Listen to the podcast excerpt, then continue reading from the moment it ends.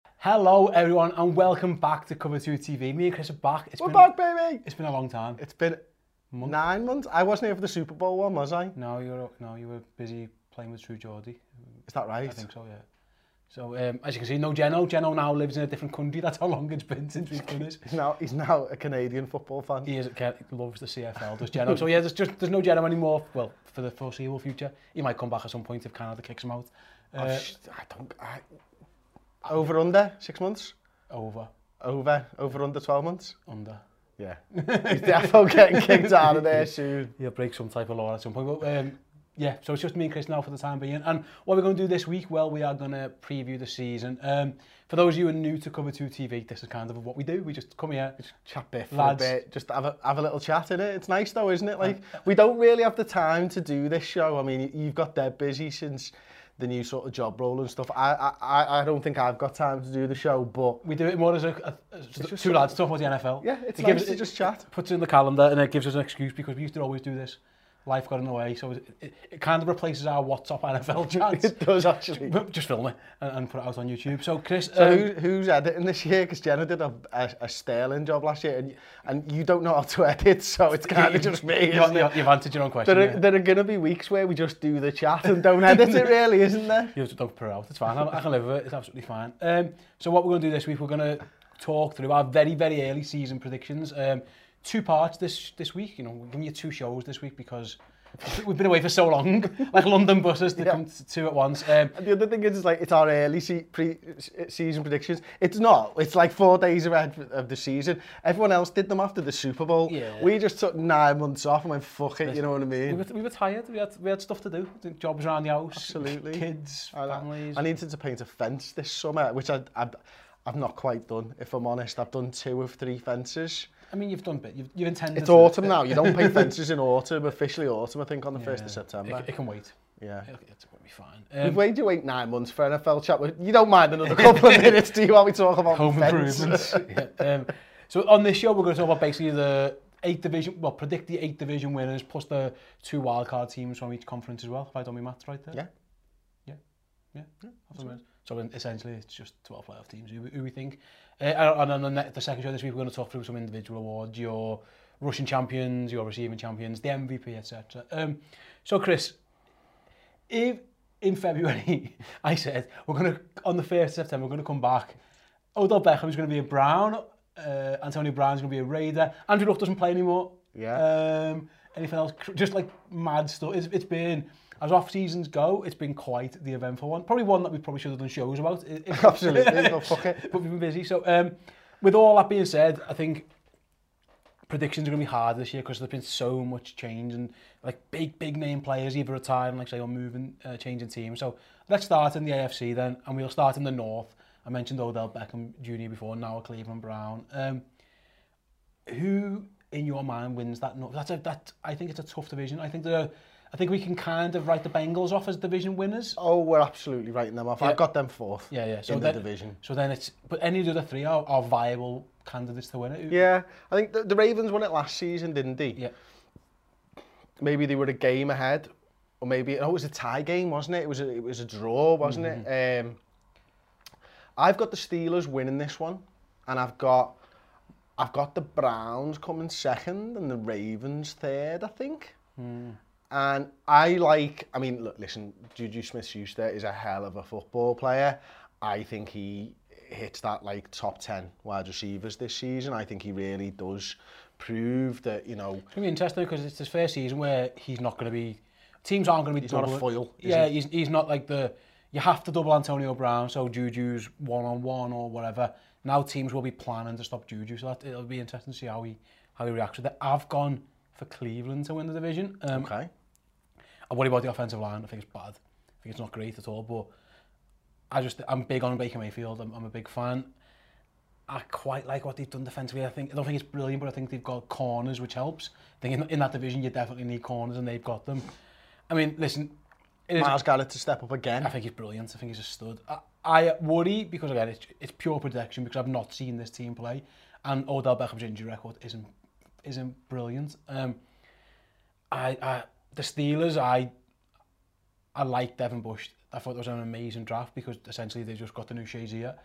I still worry about them on that side. So I, I've gone Cleveland just like very, very narrow. And I suppose you're all the same with. Yeah, I think I'm, I'm, I'm a little bit down on the Ravens and I'm, I'm a little high on the Browns and maybe I'm overlooking what the Ravens did last season a little bit. They've lost players since though. They, they have, that's the, that's the thing isn't it? Now, for me, you, know, there's going to be a point in the season where the Steelers look amazing, and there's going to be a point in the season where the Steelers look shit.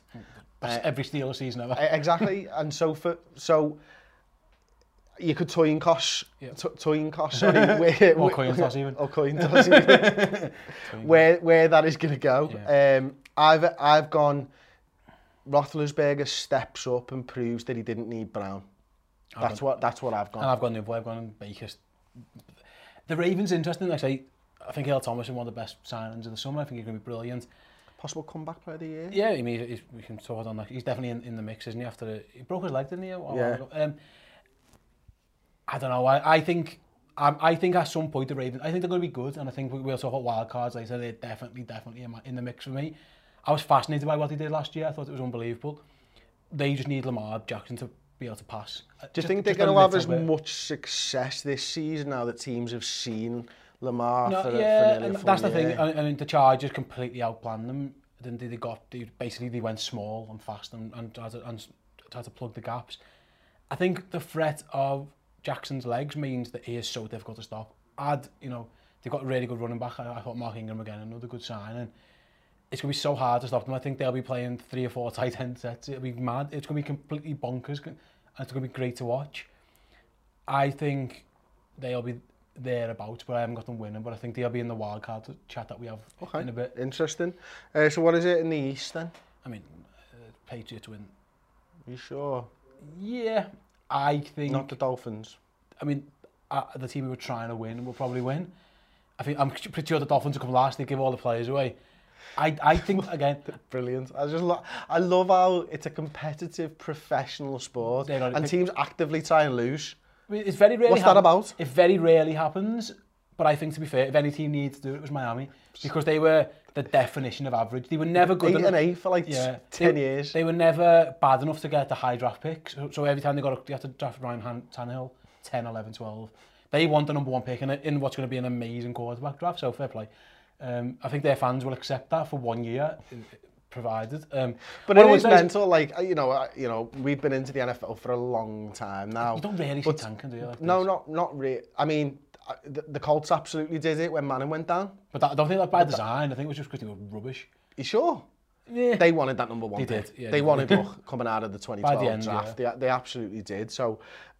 you, you know, I think it was surprising that the 49ers didn't do it a few years ago. Yeah. Uh, was it two years ago the 49ers could have absolutely done it and then they just decided, We're let's get Jimmy G in and get five games at the end of the season. Yeah. I thought that was really surprising that they didn't. But look, look, what I'm trying to say is we've been NFL fans for a long time and I, I, it still grates me that for a, for a for a sport and, and, and as fans, they don't even like to see draws. The team can actually get away with tanking. I think you get away with it. I think they'll give you a year. I don't think you can do it twice. So if they, for example, they, they tank, they finish, what, 214, which they'll do well to win two, then, and they draft two or they draft from, or whoever comes out as the best quarterback next year, I think they'll all, they'll, everyone will accept it. Because if you, if you look, ask the Browns now how they felt before they got Baker Mayfield, and they, they're like, yeah, you know, brilliant.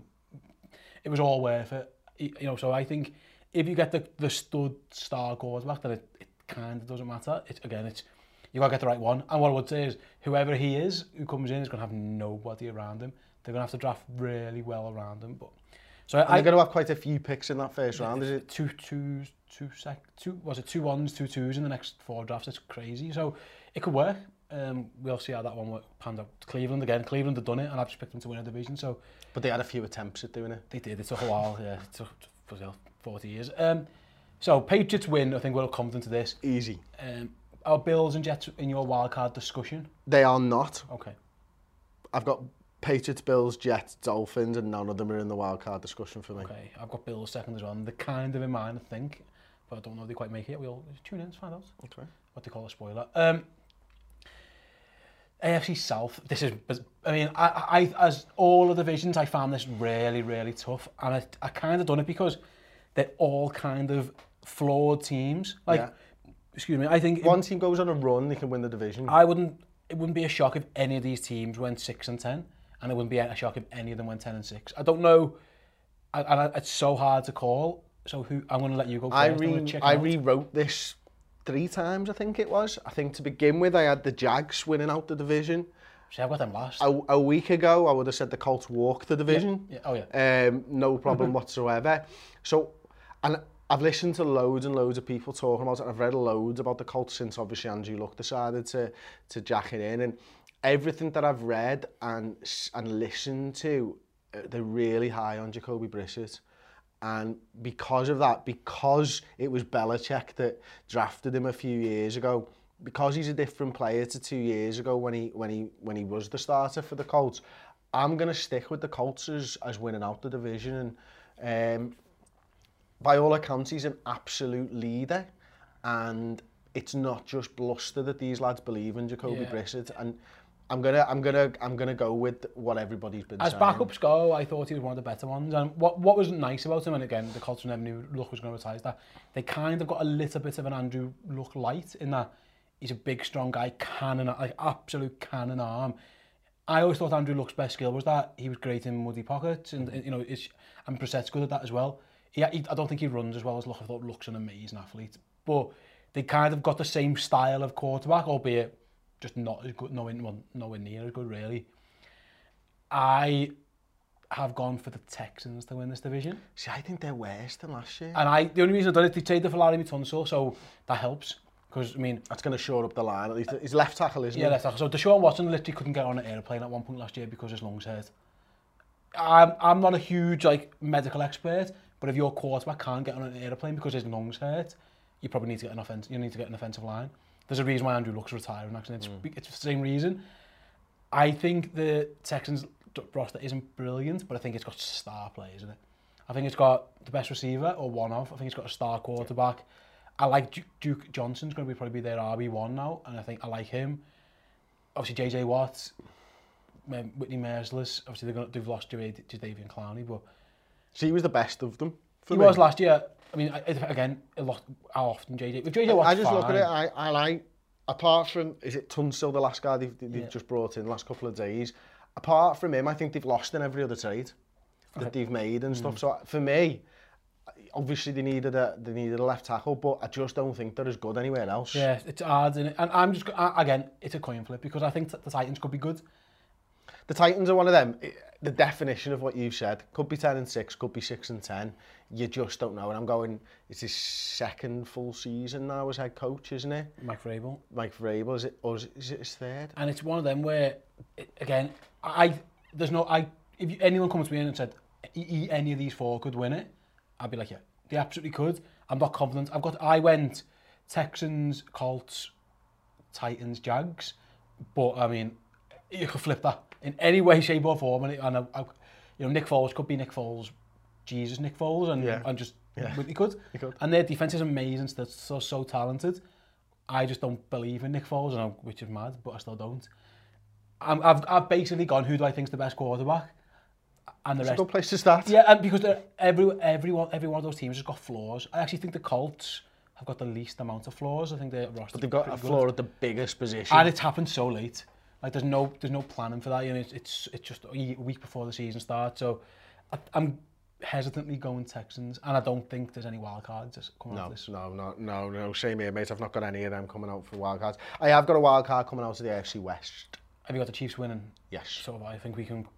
We don't need to go too much into that. I think that, I actually think they're going to win the Super Bowl. I get that later as well. Who's your wild card? Chargers. Okay, I'm down on the Chargers.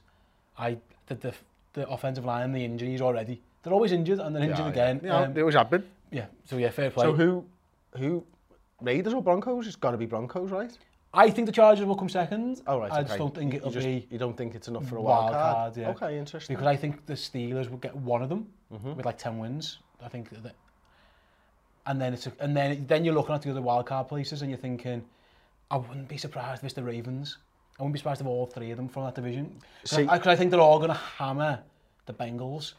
Like, yeah. I think the Bengals are going to be one of the worst teams in the league.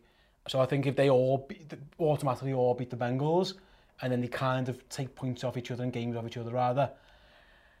I think my two wild, I, I'm going to stick my neck out and go Ravens and Steelers. I'm going to go three playoff teams from the North. Ravens and Steelers. Okay. As the wild cards. Wow. I I have got the Chargers as one of them and I have got the Jaguars in the AFC South as the second behind the Colts. So they're my two yeah, playoff yeah, teams. Yeah, can't, can't, can't go against it. Uh, on the, uh, looking at towards Oakland and Denver briefly, are you enthused by what you've seen from either or? I love the Raiders. I've loved Hard Knocks this year. Yes, I. It, it, it's, it, you know, nearly every year it suckers me in. It didn't when it was the Bucks. Yeah. It made me go, no, no, no, yous are terrible. but I love John Gruden, man. I just love him, you know what I mean? Knock on wood. He's just class. He's just, how can you not love him? And Antonio Brown is clearly the most talented, well, one of the most talented wide receivers, the best probably uh, in the, in the last 20 years of playing NFL. But he's such a diva. He's, he's so funny though. he's great, but he's not a he's not a tit. He's not like a knobhead. He's just he's, delicate, he's, delicate slash self-involved, very, very self-involved, doesn't understand what other people think of him. cannot, like, he, he thinks that he's been made out as the bad guy. He's never on the field. He's not been on the field during pre-season. Yet he's still, you know, he's going to turn up because there was a there was a couple of ones where Gruden was talking about him and it's like, he knows the playbook. He's never he's never actually ran a route for us, but he mm-hmm. knows it better than everybody else. And I like, I, I lo, I'm loving Hunter Renfro.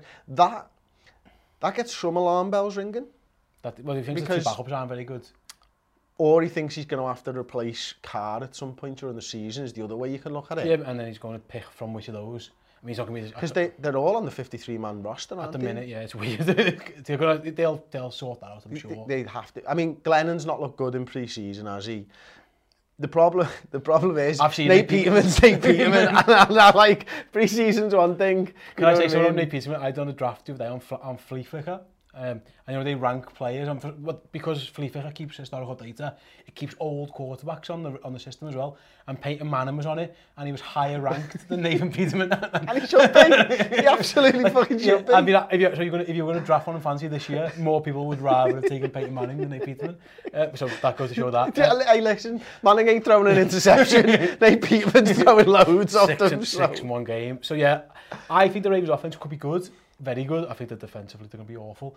And I can kind it of... It could be a fun team to watch. And I'm going to flip that for the Broncos. I think defensively they're going to be quite good. I am not a Joe Flacco lover. It's... And that, listen, he peaked seven years ago. And seven years is a long time in and the NFL. And his back's been bad. And eh. I don't know what I, I don't know what the GM's doing over there, mate. To be John honest, you just you. loves love tall, big TVs. It's, and... But it's like you went with Manning, brilliant, you know what I mean? You oh, have absolutely been a... whiffed every other time. yeah, absolutely. Paxton Lynch. Our guy, Case Keenum. Case Keenum, yeah, it's been bad. It's been terrible. So I'm looking at it and going, I, listen, I'll forget everything I know about Joe Flacco, but I know, apart from one thing, he's not Peyton Manning, so you've whiffed. Because mm-hmm. you can't pick a quarterback, which is mad. Yeah, it's crazy. I think he'll do okay. But I don't think he can do enough with what he's got. He, he depends on the talent around But he hasn't got the long ball in him anymore, the deep ball. No, he's I, not able I, to throw I think that. he'll find his tight end 100 times a game or whatever. Uh, I just don't think... I think... I know it's different when... He, other than that playoff run, which was like three games, I think Joe Flacco is carried by his team. Mm -hmm. I mm-hmm. don't think, and I don't think they're, they're that talented to carry him. I think they've got good running backs. But other than that, I'm and they will use them. Yeah. They will lean on them. Other than that, I don't know. So I, in this division, I went Chiefs, Chargers, Broncos, Raiders. I flipped Raiders and Broncos. Yeah, but other than that, so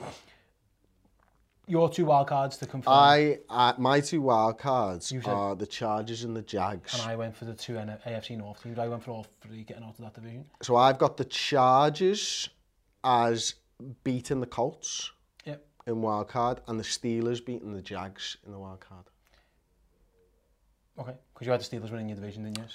So I, I went, obviously, because I've got three from the same division, I uh, had two of them playing each other.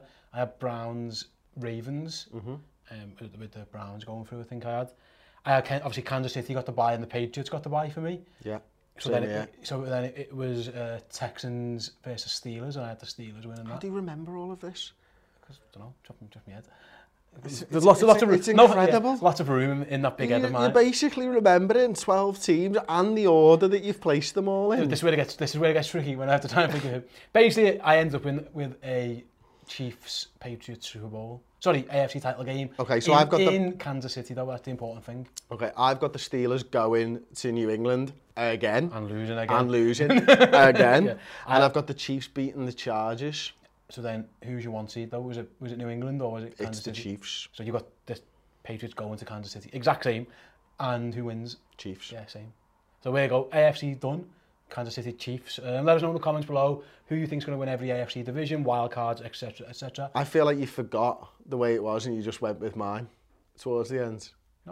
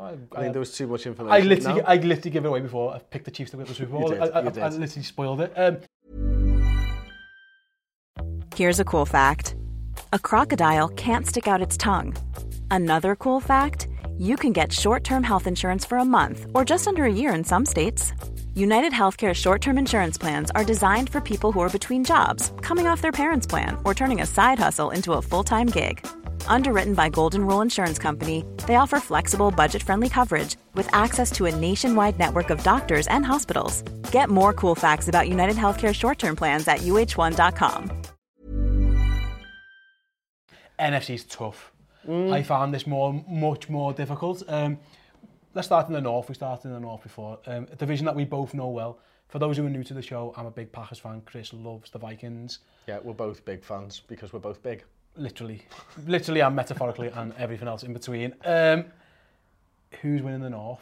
I've got the Vikings. So have I. So have I, unfortunately. There are a few concerns coming out of training camp. Don't get me wrong. Um, I think the defense is getting around 30 years old now. You know, we've kept most of the parts. We're going to have a problem next year with salary cap. Um, cross that bridge when we get to it. But we'll cross that bridge. We've been in win now for two years, unfortunately. So, you know, I think the kicker is still going to, there's still going to be question marks going into the season over that. But pure talent-wise on the offense, I think we've got the best offense. I think Cousins is going to be slightly better, and I, I really hope he's going to be better than last season. Defensively, right. The big concern coming out of training camp is that the offense have been beating the defense a lot in training camp, and considering we're supposed to be a defensive football side, that's a little bit of a concern, but it's hard to tell in training I camp. I think Dalvin Cook's going to be really good. Yeah. And I think that's why I've, I've gone for the Vikings just with Green Bay second. I know Chicago yeah. won it last year, Um, I've got, I just don't believe in the offense. I, I believe in. it Matt, Trubisky? Yeah, a little bit, yeah. And what's around him? I think Matt Nagy's done really well to scheme. I think he schemes really, really well.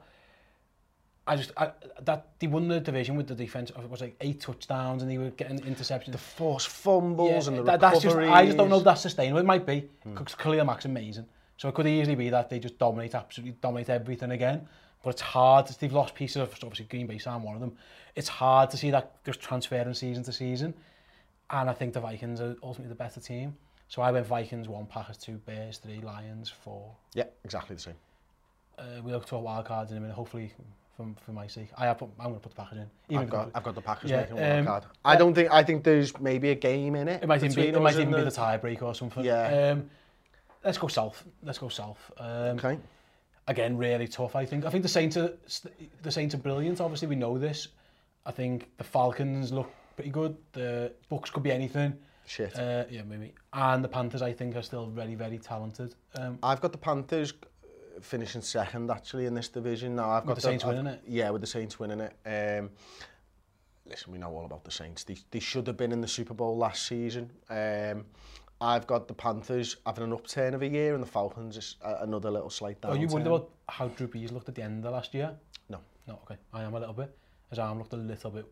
Mm, Well, maybe but they've got the pieces to long season yeah, and all those. And, and we might see more Taysom Hill and yeah. everything else this season. The fact is, Kamara, they've got one Thomas. one of the best offensive coordinators, as you mentioned, Kamara, Thomas. They are stacked, loaded, and the defense was much improved than the year, previous last year. And I think it's going to continue at that level. Yeah, same. I I've got the same order as you. Carolina too. I oh, like, oh, have you? I'm yeah. surprised at yeah, that. I thought, I thought... Mate, I'm, I'm huge. On, I think Carolina are really good. Um, But I need to I need to see Cam again. Because again, this is a massive guess. Because like, people forget, Carolina were really good last year until Cam's arm fell off. And then they were really, really, really bad. I, again, anyone, again, long-term long-term viewers, long, long-term viewers of the show will know how, how much of a McCaffrey fanboy I was and have continued to be. Defensively, I like them. I think they're really good front seven. I think that they're, they're, like you said, this is their last chance to do a little bit. They're all getting old at the same time, obviously. Um, I like Carolina to come second. The Falcons are just going to be a shootout. Mm. Again. Because uh, defensively they look awful. They're, they're, again, injuries. Offensively they look good. Very, in fact, they got the best receiver, one of the best of all time. Very good quarterback, decent offensive line. He's going to get more touchdowns this season as well. You would think so. Calvin Ridley looked really good. Devonta Freeman's back healthy. They just look a little bit like last year's Bucks with more talent in that you're going to get 45, 48 games. That's how it looks to me. Mm. It's weird because they've got a defensive head coach and they've drafted loads of quick, speedy defensive players, and for whatever reason, it just hasn't worked. And then they're injured again. They look to me like a, te a, a team playing modern, modern NFL defense, which is fine, but I'm not sure why it just hasn't always clicked properly. Again, I wouldn't be I like I wouldn't be shocked if the Falcons win the Super Bowl, but I wouldn't be shocked if they were six and ten either. I, mm. I just don't know how to place them. I think the other two teams are probably a little bit more consistent, and then I've got the Bucks last. Um, yeah. As much as I Evans to still have a good season. Bruce Arians I like. him. in fact, I love Bruce Arians. I think he's amazing.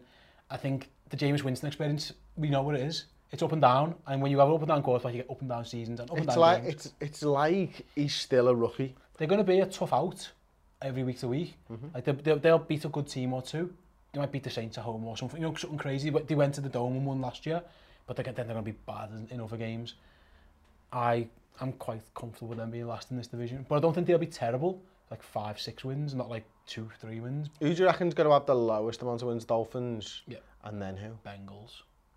Yeah. I'm yeah. down. I think they're bad. I think they're both really bad. Um, we'll come back to wild cards in a minute anyway. Go, let's go east. I think the NFC East is, is another one that's... Uh, again, it looks a little bit top heavy.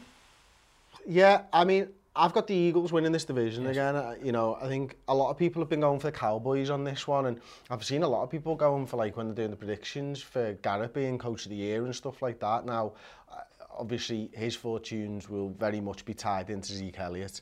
Yeah. Um, well, is, what, where, is, uh, is he playing?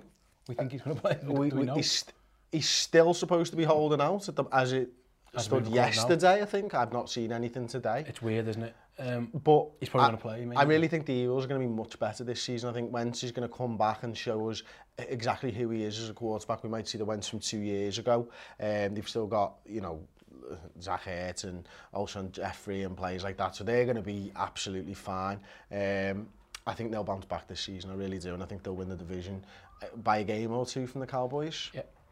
I've got Eagles as well. With the Cowboys second, and then the other two have just got bombing out. Um, Redskins is the worst side in the division for me. I think Giants so. just about. I, I want actually. I, I, I hope this is the year that we see like go. And uh, listen, I don't say that because I dislike him. I just think it's time. And they've drafted the first round guy. And listen, I wasn't huge on Daniel Jones. I thought it was a shock they took him. They just essentially took another Eli. Um, it even looks like him a little bit. But it's it, let's just get him in there. Week six, week seven, see how they go. A little bit. Hope for a little bit of magic that turns the season at the end of the season. That's why I've gone for them.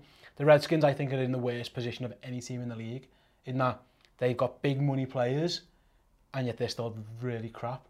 Like, they're not going to bomb out. They're not going to get the number one pick. Yeah. And they're not going to get the number... They might win, like, four or five games and end up with, like, the seventh pick. And yet, and they've just took a, they've just took a quarterback who I think will be okay, but I don't think he's anywhere near what's coming next.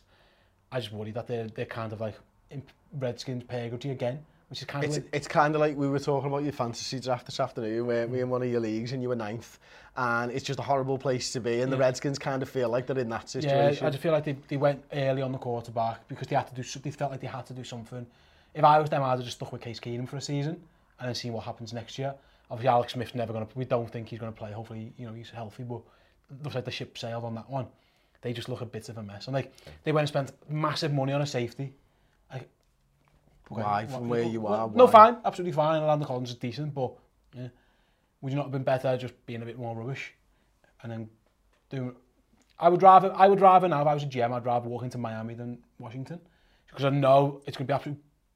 shit show for a year. But then it, I'm going to be able to mold everything I've got here. You walk into Washington and you're like, well, he's okay and he's a bit old and I've got some decent players. I've got, you know, my, my, my tackle doesn't want to be here anymore. I've got, it, it seems a bit of a mess. So I've got Eagles as well, by the way, um, okay. with Dallas second. So, so West, it's just the West then, isn't it? I, I'll start. I think the Rams win it Easy. going away. Um,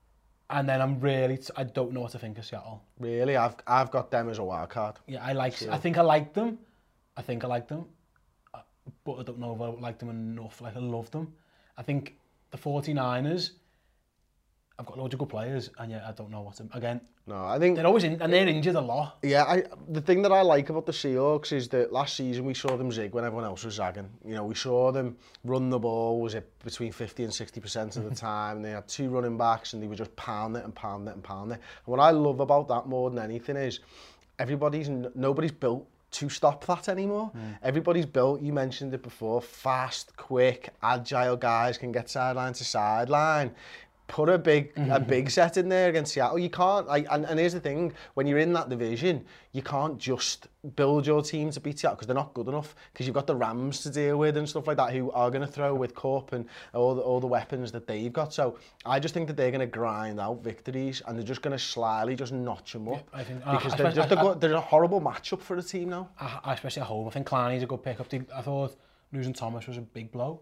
But I get, getting Gervais, to and Clowney in would be a big help. You know, I still think that that's a slight loss, a little yeah, bit of a downgrade, yeah. but I think I've got like I I don't know you know where you feel all the results in and they come out eight and eight and, and that's kind of how I feel about them you know I mean I think they're good not brilliant I didn't have them as a wild card okay my two wild cards were Green Bay and Carolina okay yours were Green Bay and Seattle yeah in which order I've got the Seahawks and then the ah, Packers oh, yeah, five and six yeah yeah so I had I had Packers five, Carolina six. Um, so seeding wise, did you have? I've seed? got the Packers playing the Eagles, and the Vikings playing the Seahawks. Ah, okay. So it was. So you think the Rams and the Saints are the top seeds again? See, I had the Eagles and the Rams uh, with the bye. Interesting. So, so Rams so one, Saints versus Rams one, Eagles two. I had Saints versus Carolina. Uh, oh three, tasty, three versus six with the Saints winning, and then I had four versus five. Just happened to be the uh, the Packers and the Vikings again. Yeah,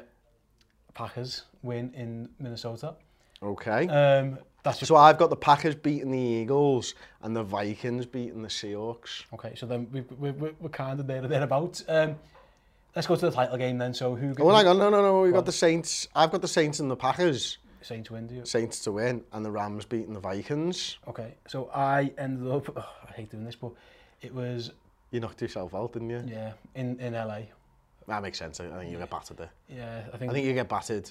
In, at your ground at Lambeau, to be honest, mate. I had, I had, listen, the Packers nearly won last year in, in um, LA at one stage, but I think I had that, and then it was um, I had Eagles Saints uh, with the Eagles winning. So I've got Rams Eagles in LA with the Eagles.